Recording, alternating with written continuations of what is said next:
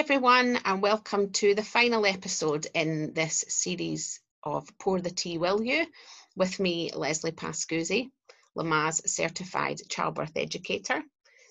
I really hope that you've enjoyed all the episodes up till now, but today we really are going out on a high. This has been a conversation that I've looked forward to for a couple of months since Dr. Sarah Buckley agreed to be a part of this project that we decided to produce after the start of COVID 19. I just wanted to give you a background on Sarah in case you haven't heard of who she is. Sarah is a New Zealand trained GP and family physician, qualified in GP obstetrics and family planning. She's a mother of four and currently studying for her PhD at the University of Queensland. The focus of her PhD is on the hormone oxytocin and the autonomic nervous system during labour and birth, and how interventions to the physiological process of birth would impact that hormone. Sarah's work critiques current practices from pregnancy to parenting, looking wholly at the woman's journey from a science perspective, anthropology, considering the psychology changes that she'll experience and also the personal journey that that woman is on. It's a real delight and a real pleasure to be talking to Sarah today about Lamaze Healthy Birth Practice number one, to let labour begin on its own. It's great to have you with me, Sarah. There you go. Hi. Hi, Sarah. How are you? I'm good. Um, I wanted to just start by telling everyone who might be listening about this wonderful quote that was on your website that Professor Sandy Kirkman had obviously given feedback to you. And as soon as I read this, I thought, what woman can't relate to chocolate? So I just want to read it out so that everyone listening can also just take a moment just to connect to how obviously powerful your work has been to not just the professional world, but also to women who are going through their birthing journey. So um, Professor Kirkman writes Discovering Sarah Buckley is like being told authoritatively that chocolate is not only good for you, but is guaranteed to make you slim and also beautiful. I mean, that is just one of those moments you think, how true is that? Amazing. yeah, yeah. Yeah, Sandy Kirkman's a great speaker. She's a midwife and she came and toured Australia a couple of times, which is where she met. And she always had a very good, um, uh, light and humorous perspective on on childbirth. It was a great pleasure to be be with her. Yeah. Yeah, and, and just so easy to see that the you know the connection to chocolate you know something that makes us feel good. And i know your work on the birth hormones are about you know pleasure and bringing the woman to her authentic place in terms of letting mother nature and her hormonal systems do their work. Because when they can do their work we know that that's an environment for women where birth can take place safely and in a healthy way Yes, I call it Mother Nature's superb design. And really, you know, there's nothing that we can do um, in modern childbirth that is better than that. That's better than the full expression of Mother Nature's superb design when the woman has her whole full hormonal physiology and everything unfolds. I mean, that's the optimal outcome. And it's it's the optimal outcome because, you know, we've got 63 million years of mammalian evolution that's you know um, tweaked that so that it really is the best way to optimize the the well-being the survival of the mother and baby and of the species as a whole so that's kind of an evolutionary perspective that mm-hmm. you know and, and that's also part of what we'll talk about um, i imagine leslie because you know birth is not just about birth birth is actually about long-term optimizing long-term outcomes mm-hmm. and obviously mother and baby have to survive the birth but that's not enough. You know you also have to have successful breastfeeding otherwise the babies don't naturally survive. And i, I mean all mammals here not just women but you know for, for these 63 million years it's only a mere whisker that we've had any chance for a baby to survive without being without the mother successfully lactating and the baby successfully feeding And the other aspect is attachment, mother baby attachment. And we haven't really kind of put that on the agenda of birth, but it's it's part of the processes of labor and birth. It's intrinsically part of the the I call it the triangle of reproductive survival, you know, um, mm-hmm. that mother and baby survive the birth and go on to thrive, have more offspring, um, who survive and thrive and have more offspring because the mother is willing and is hormonally motivated to give this dedicated care that every mammalian newborn baby needs. So, mm-hmm. you know, birth, breastfeeding, and attachment are all related to each other. You know, we kind of have separated them out in modern maternity care and kind of put them in different journals and different you know um, caregivers but from mother nature's perspective it's all one it's all one system to optimize well-being and survival and it's why we're all here today and the corollary of that is if we start messing with birth and the hormones of birth we can also mess with the hormones of breastfeeding and the hormones of attachment mm-hmm. Yeah. It's something like you say that's so under talked about. Maybe from an educational point of view certainly you know you get women coming in who are so excited to be on this pregnancy journey. But when you start to talk about the, you know the postpartum and the things that can you know be important then they don't connect always the birth process to life with the baby. I feel there's quite a disconnect amongst the women i've spoke to so i feel like this conversation we're going to have is really going to give a lot of not filling in the gaps, but just a, a different way to look at being prepared for your birth. It's not always just about, you know, learning to relax or, you know, learning affirmations or making sure that your place of, you know, choice where you're going to give birth maybe has access to a birth ball or a peanut ball. There's so much else that I feel the women that I've certainly come across, they need to know. Because if you know, then you can understand and then feel confident to go through the process. Yes, and, and one way that I look at this is, um, you know, I talk about, we were talking about Mother Nature's superb design. Well, it's a bit of a continuum, really, in, in relation to the hormones that we'll speak about. I mean, at one end, we have the full expression of all of the mother's hormones and all of the baby's hormones and this best possible start, you know, that's got the rubber stamp of evolution. Um, and at, at the other end of the continuum, we have birth that happens sometimes for really good reasons or, you know, that, that it's necessary for the well being or even the survival of mother and baby, but you can have a pre-labor cesarean or sometimes called elective cesarean where your mother and baby miss out on so much of that hormonal physiology and most women, most mothers and babies are somewhere on that continuum between full hormonal physiology and kind of, you know, the the bare bones of it. And, you know, what I'm really wanting caregivers and women to, to think from is where where is this mother and baby or where am I and, and where is the hormonal gap? Because if it's not the full expression of hormones for mother and baby, there's a hormonal gap. Mm-hmm. So what is that hormonal gap and then what can we do to address that hormonal gap? Mm-hmm.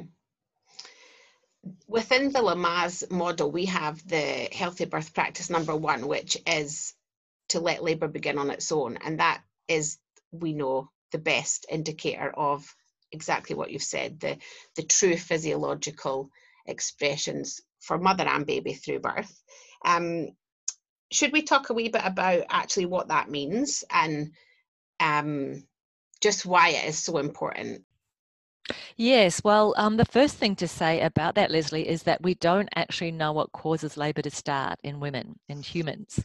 Um, so it's kind of ironic that we're stepping over that, what I call miraculous moment, um, to induce women or to have a pre-labor cesarean. That that by definition, the mother and baby aren't at optimal readiness because you know, again, going back to evolution, it's it's critical that the baby survives the birth, that the mother survives the birth, that the baby's ready enough to do all the things they need to do for their own survival, primarily to suckle and breastfeed. Yeah, and it's critical that the mother's ready for an efficient, effective labor and birth, you know, because these 63 million years of mammalian evolution, we've given birth in the wild primarily, like our mammalian cousins. And, you know, you need the most efficient birth possible because if labor drags on and on and on, that's a serious risk of predators for the mother and the baby. They won't survive. So, birth is designed to be as efficient as possible.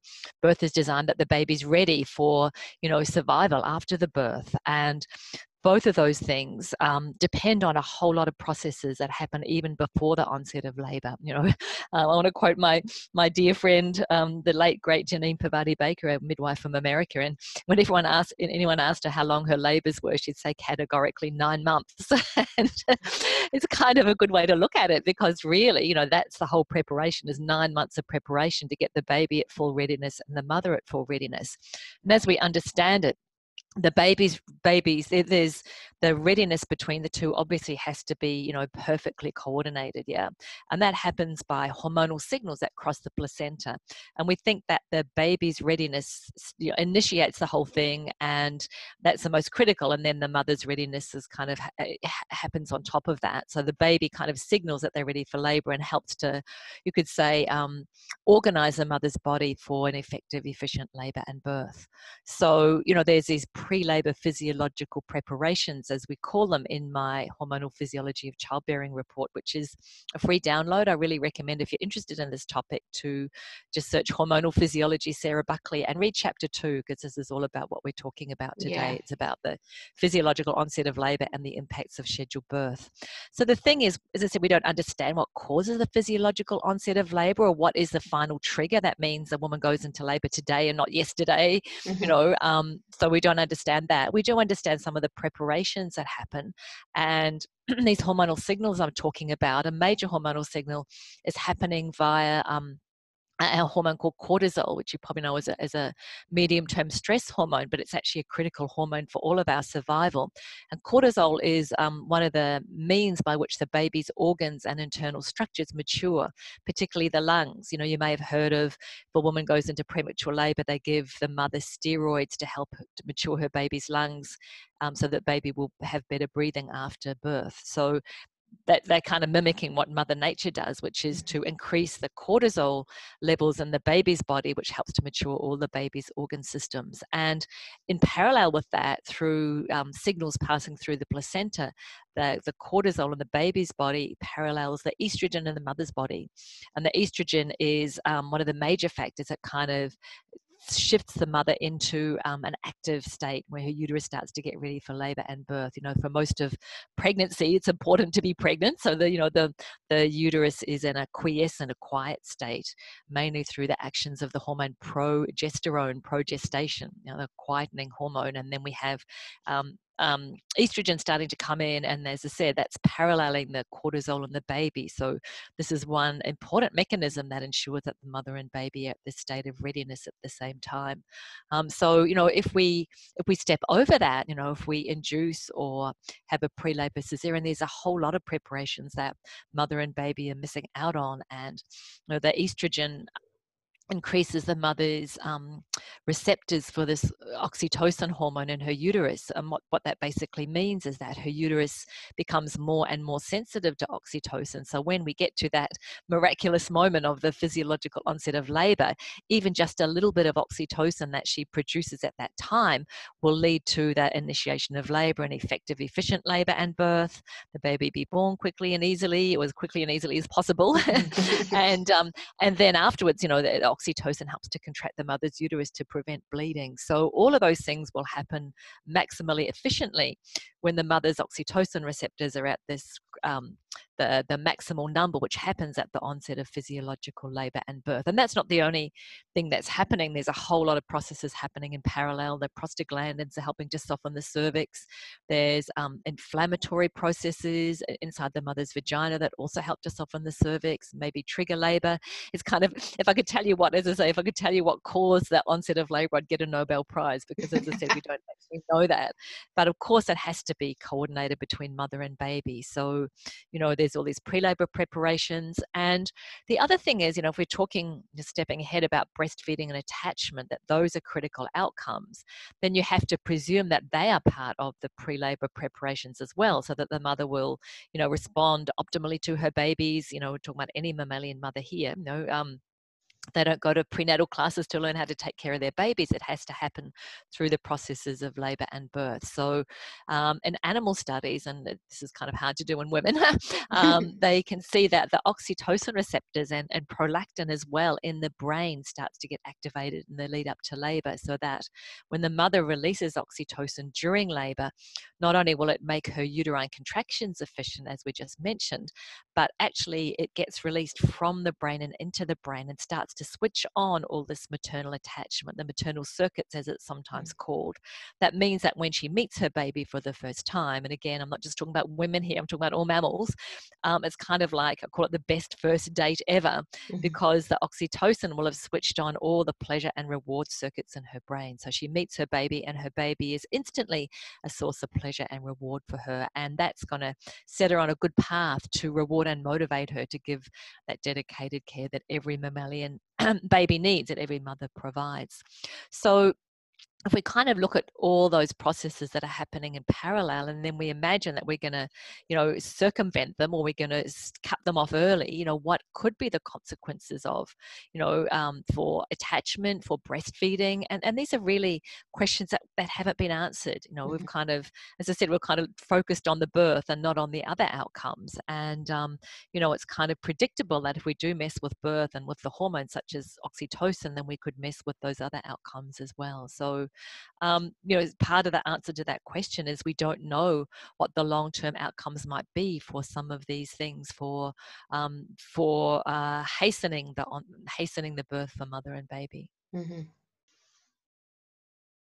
It makes me remember Sarah, a woman who described her desire to have a vaginal birth and the phrase physiological birth and vaginal birth, normal birth, they're often interchangeable when you talk to women. Certainly, as an educator, I would have heard that circle around the the people attending classes and conversations like this are so important to just highlight that physiological birth is more than just giving birth vaginally yes exactly exactly because um, you know, there's other things that can interfere with the mother's hormonal physiology, particularly epidurals uh, have a major impact on the oxytocin system for the mother because what actually happens as we go through labor is we have what's called a positive feedback system. And I'm going to refer people to a blog on my website about epidurals, part one and part two. And there's a little picture there that will illustrate what I'm saying. Mm-hmm. So, as the mother goes through physiological labor and birth,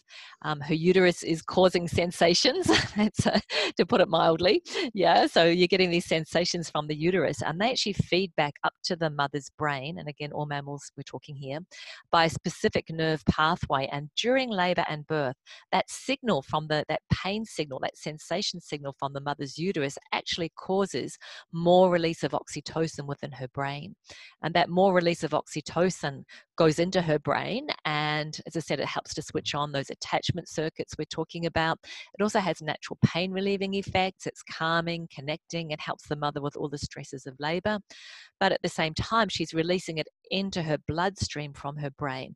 And that's going down to her uterus and causing even stronger contractions. So, stronger contractions, more sensations, more feedback to her brain, um, more release of oxytocin from her brain to her uterus, causing more contraction. So, it's a positive feedback loop. I call it the snowball of labor. And it's what makes labor go, one of the feedback systems that makes labor get bigger and bigger and bigger and become unstoppable in the end. But the problem eh, you were talking about, you know, if we call vaginal birth physiological birth, that's not accurate because if you have an epidural, um, what happens is it, it, it, it's such effective pain relief. And by the way, I'm not saying epidurals are all bad. Every every intervention has its place, but the downside of it, the hormonal gap, is that it reduces or completely removes that sense that sensation and that feedback system. So what happens is the mother's oxytocin system um, shuts down. You know, she doesn't, she, her oxytocin levels go down and she doesn't have that calming, connecting her own intrinsic, her own natural pain relieving effects, her own natural calming connection, doesn't have the switching on of the attachment circuits. And also because she doesn't have that positive feedback loop, it's harder for her to push her baby out because mm-hmm. that feedback loop starts going faster and faster. If you've had a baby, you know that the sensations get stronger and stronger and particularly strong at the pushing stage. And that's what's helping you actually to get get your baby out quickly and easily is those strong sensations. So Mm-hmm. if you take away the sensations, you know, you interfere with oxytocin and it's not physiological birth anymore. Mm. No.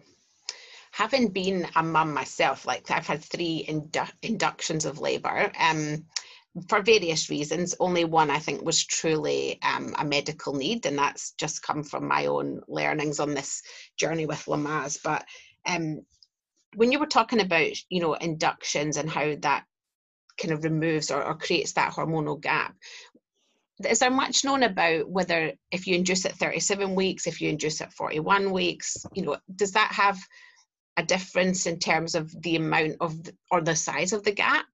I mean, I'm guessing the the longer you are pregnant for, the more maybe developed some of your physiological systems would be, or is induction just a straightforward across the board? Um, it has the same impact regardless of when you have it.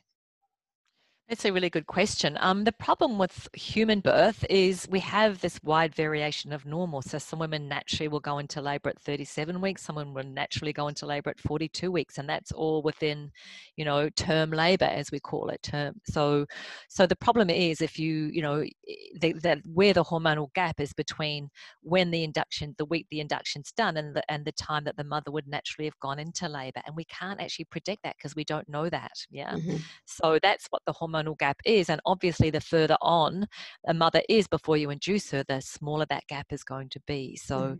so yeah, I, I would say that. And, and this is why, you know, what's happening in, in America in particular is there's such a um, strong movement to not induce before 39 weeks. And you, we are going to get better outcomes for mothers and for babies because Mhm. we're, clo- we're, we're, we're reducing that hormonal gap to some extent. But we can't predict it because, you know, at 39 weeks, you know, a mother might not naturally go into labor till 42. So that could be like a three week, three weeks of pre labor preparations Mhm. that the mother and baby are missing. So, um, yeah, we, we can't predict that. I mean, again, with induction, sometimes there are really good reasons to induce and it's beneficial for mothers and babies. But we do need to take into account that any time we overstep the physiological onset of labor, we're going to cause a hormonal gap. And Mhm. we don't really understand, you know, what the full consequences of that are. Like, for example, there was an animal study with um, prairie voles, a small rodent, and what they found with these animals. Um, is that well this is quite common in, in, in some animals um, that during pregnancy if you get a pregnant female and you present it with newborn babies she'll be aggressive to them. Yeah she'll butt them away doesn't want to have anything to do with them. She Mhm. doesn't have any maternal instinct you could say. But Mhm. obviously that changes yeah because then she's going to take to give this dedicated care to her babies. And um, uh, this prairie vole study was very interesting because what they found was that changes just within a few hours before the physiological onset of labor. So the day before she'd be aggressive.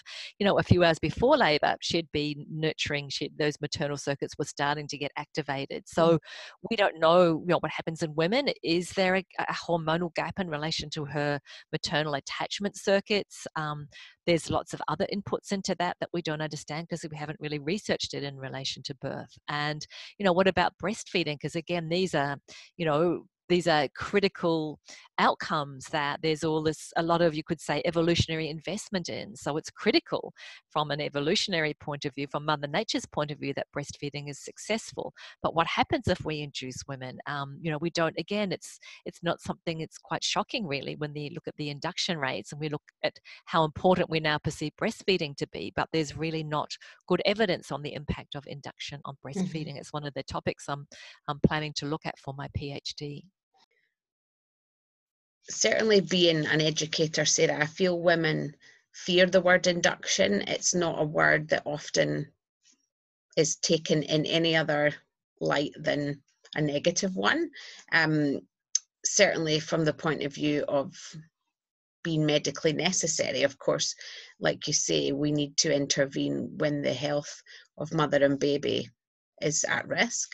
Um, having had three inductions of labour myself, I can speak personally that my third induction was by far the best outcome because, with knowledge and confidence and understanding um, a lot about the physiology of pain and how we can manage pain on our own, I feel it's a topic that I'd love to have women not dread that word. You know, I've I've heard recently of women who are avoiding um, screening for um, GBS, they're avoiding the gestational diabetes screening because they don't want to take the chance that they end up on a different care pathway where they require some additional monitoring um, or perhaps induction ends up being suggested to them. So um, it's a personal kind of hope of mine that induction of labour can get some positive light that even if you do have to have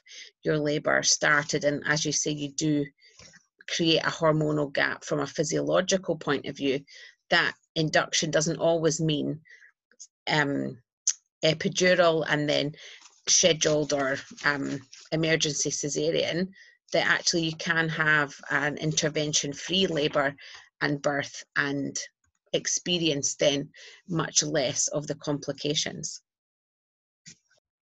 Mm, that's brilliant. Well done, Leslie. Fantastic. that's really, you know, that's really um, beautiful story to share with women because as you say often it's presumed that if you kind of go the intervention route and there's kind of hormonal reasons the cascade of intervention you know um, you have one hormonal gap which is the that gap in um, in preparations and then you don't have such development of your pain relieving um, uh, systems and then the oxytocin system and then um, you know then you have more pain and then you need more you know epidural for the pain for example. I mean that's a classical we call cascade of intervention but you know if you have the knowledge and particularly if you have the support you know mm-hmm. you can you can get around that and you know you you don't you know like one hormonal gap doesn't necessarily have to cause another hormonal gap you could say. Yeah yeah i think that's where the the knowledge certainly from an educator's point of view i feel um if women are willing to have the kind of true physiology described to them and they actually feel that they understand truly the systems that are working, then that will bring a confidence to exactly what you say. You might miss the natural onset of labour hormone system, but that doesn't mean you have to give up everything else. It's just popped into my mind, Sarah, about um, the topic of maternal attachment. And I'm wondering if it's ever been looked at with women who experienced attachment difficulties or postpartum mood disorders. Do you know if these women were a population who had been induced with their labour or had experienced scheduled caesareans?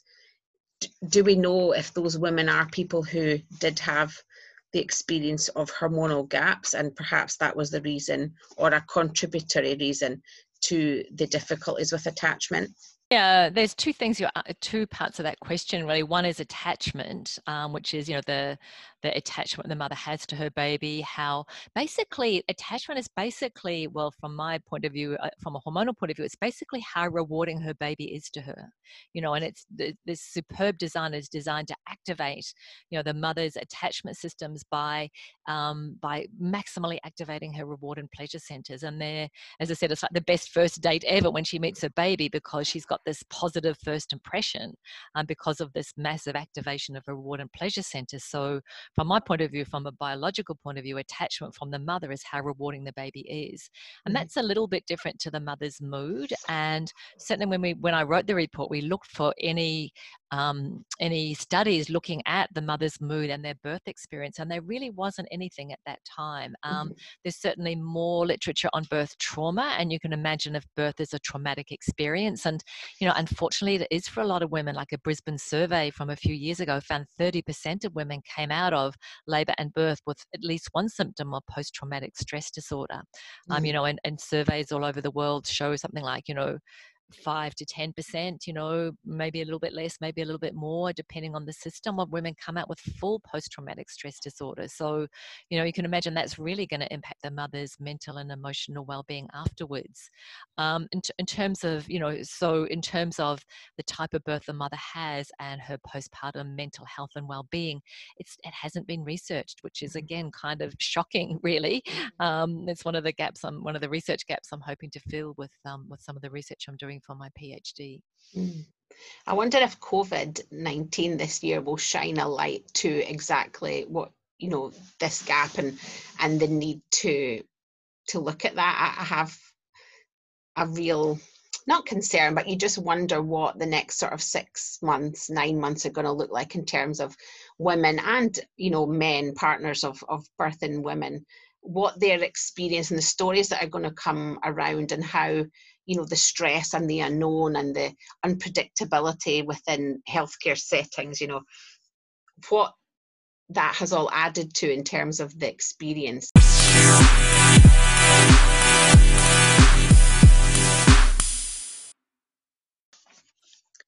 One of the topics raised by women that prompted this podcast to start, Sarah, was related to knowledge and confidence that they could um, manage labour and birth to therefore spend a much smaller or a shorter time in hospital. I think when COVID was at its peak, um, if people were delivering in hospital, they wanted to spend as little time as they could um, actually in the hospital setting. So um, we know this would be possible when the mother has not had an epidural, for example, where monitoring in the post birth would be necessary for her own health. Uh, I read in the report one system that has to develop in the lead up to labour starting is the spinal cord relieving pathways, which relates to our Lamaze Healthy Birth Practice number four with education around comfort measures um, to manage the pain of contractions and not to necessarily need to intervene unless it's medically necessary. So I think from an education point of view, this knowledge in your report is vital really for women to fully appreciate the role of endorphins and the pain relief that will naturally be available to them. Yes, exactly, exactly. So there's like um, opioid pain relieving mechanisms that um, will help the mother in labor and birth. The oxytocin, as I said, reduces pain, has a pain relieving effect, probably by increasing the opioid mechanisms. But what naturally happens for women in the lead up to labor is we get stronger and stronger um, uh, resistance to pain. You know, you can measure it in women in the lead up to labor, and and also actually this is interesting. You know, um, stronger and stronger resistance to stress. We actually become, you know, more kind of laid back in, in the lead up to labor. And you know, if you think think about from a kind of mammalian point of view, this makes sense because you know we don't want the mammalian mother who's no you know rat, elephant, dog to kind of freak out when she goes into labour. You know she needs some kind of hormonal help. So you know that's that's Mother Nature's intention is that women get all this hormonal help in terms of pain relief, in terms of calm, um, in the lead up to labour. And you know just personally sharing, you know I really enjoyed those last few weeks of, of pregnancy, and I kind of felt a bit like a big heavy cow, and I had this kind of bovine, like just laid back, like relaxed. Like I was in a, a fortunate situation. I didn't have to worry about um, going to hospital. I didn't have to worry about giving birth by a particular date either. You know, that wasn't held up. And I know sometimes that's a real stress for women. So, you know, I'm really in favor of women having and, and getting to enjoy those last delicious weeks of mm. pregnancy that can be, and when we're full of these hormones and our attachment systems are getting switched on and, you know, our, our brain is, as I say, sinking down to our uterus and we, we're there with our baby and it can be a really most beautiful time and you know physiologically our pain relieving mechanisms are are getting stronger our stress relieving mechanisms are getting stronger all to lead us into you know the most effective and efficient and and and fulfilling you know enjoyable rewarding ecstatic you know when they, we get this activation of the reward and pleasure centers it's euphoric it's ecstatic. You know that's why i call it ecstatic birth. It is nature's hormonal blueprint for labor I love every opportunity, Sarah, to touch on informed decision making. And for anyone listening who has been labelled high risk or told that they're likely to need an induction or to schedule a caesarean before labour would start is an advisable option. I really hope this conversation will start to highlight the knowledge that they could gather and use to be able to ask questions to healthcare providers around what would the risks be, for example, to waiting another 24 hours before intervening, before an induction might be scheduled? Mm, oh yes, definitely. I mean, you know, waiting e- even a few days. I mean, the, it, there's a much high chance that you'll actually go into labour naturally. So any kind of, you know, just a few days of difference between you know induction protocols, you know, 40 plus 40 weeks to 41 weeks. I mean, the majority of women will have gone into birth by 40 mm-hmm. into labour and birth by 41 weeks. So yes, definitely.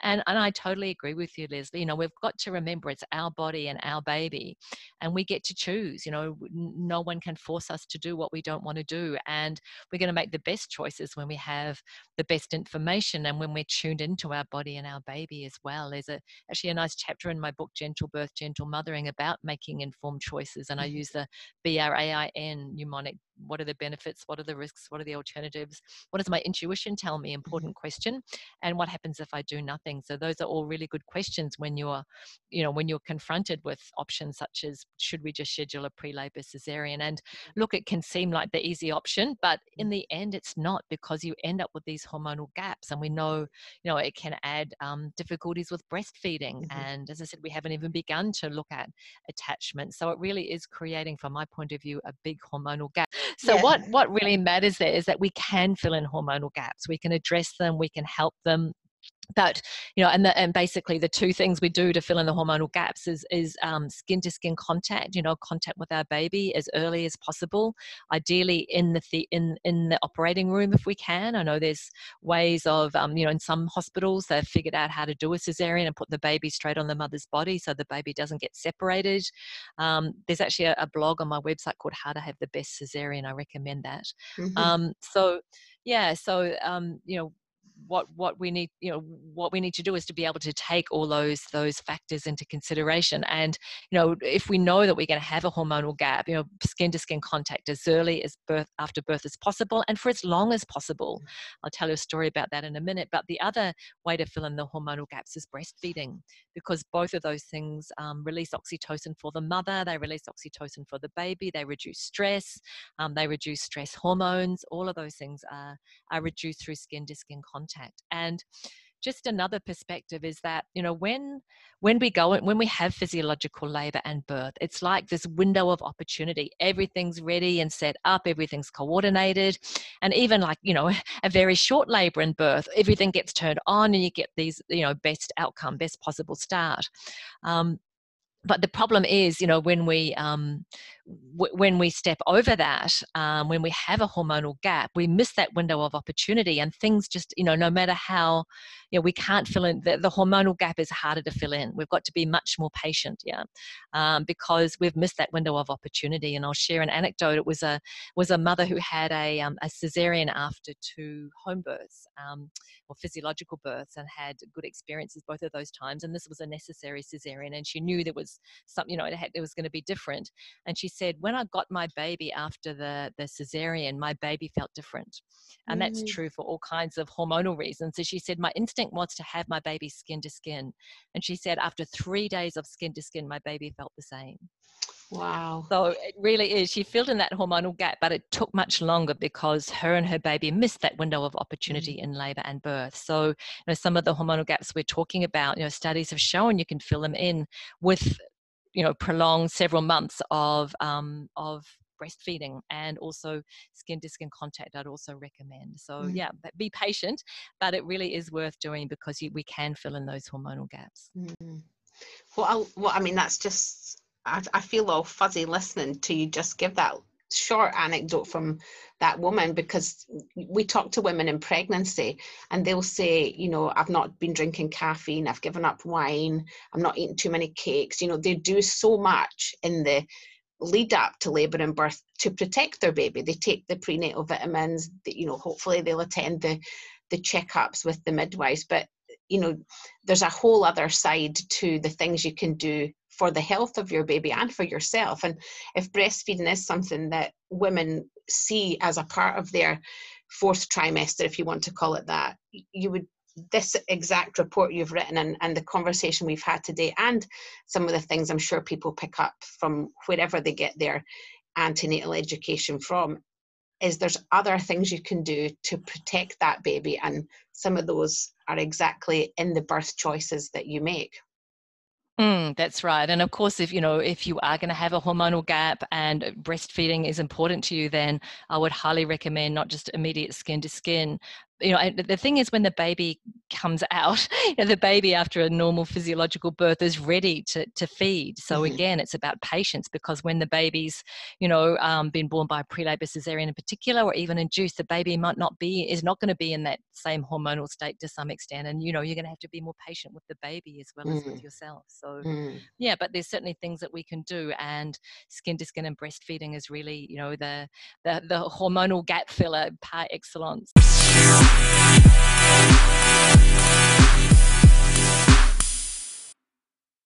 it's a truly amazing thing, and I, I, feel so lucky to be a woman and to have experienced um, labour and birth and breastfeeding. And you know, we're definitely in a different zone of child rearing at the moment, dealing with different problems. But you know, um, I hope that um, anyone listening to this will go to your website www.sarahbuckley.com. That's right, isn't it? Yeah, that's right. Great. Sarah, it's been an absolute pleasure to have you chat to me. I mean, I'm a great follower of what you do, and I feel, yeah, as I said, so excited to see what comes of your PhD. And thanks for your okay, time. Okay, it's a pleasure, Leslie. Yeah, thank you very much. Take okay, care. And all the best to everybody. Yeah. Okay. Thank you. Bye-bye. Bye.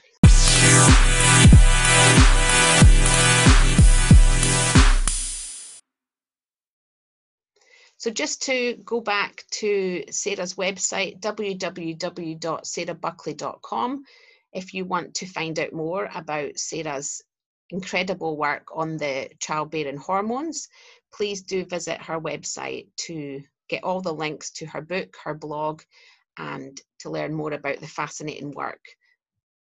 And just a last note from myself personally as I say, this is the last episode in this series. So I hope this project has brought you some enjoyment, some education, some confidence as you approach your labour and birth during this pandemic time. Here in Western Australia, we probably are at the back end of that now. We seem to be returning to normal, but I know that that won't be the case for everyone. So um, I hope that you've enjoyed the episodes, you found them useful. Um, please do look out for www.lamazeaustralia.com. We will be launching our own website as an affiliate organi- organisation of Lamaze International. That's happening imminently. And if you have an experience or a story that you'd like to share with me, it is my hope and my plan to do a second series looking at birth stories, not necessarily COVID related birth stories, but an opportunity for you to tell your birth story. Um, so if you are someone who'd like to do that, please do get in touch. You can find me on Instagram, on Facebook. My website is www.lesliepascuzzi.com or you can send me an email to lpascuzzi.thebear at lamazeaustralia.com. Thanks, everyone, and with all my best wishes, I hope you have a great birthing experience.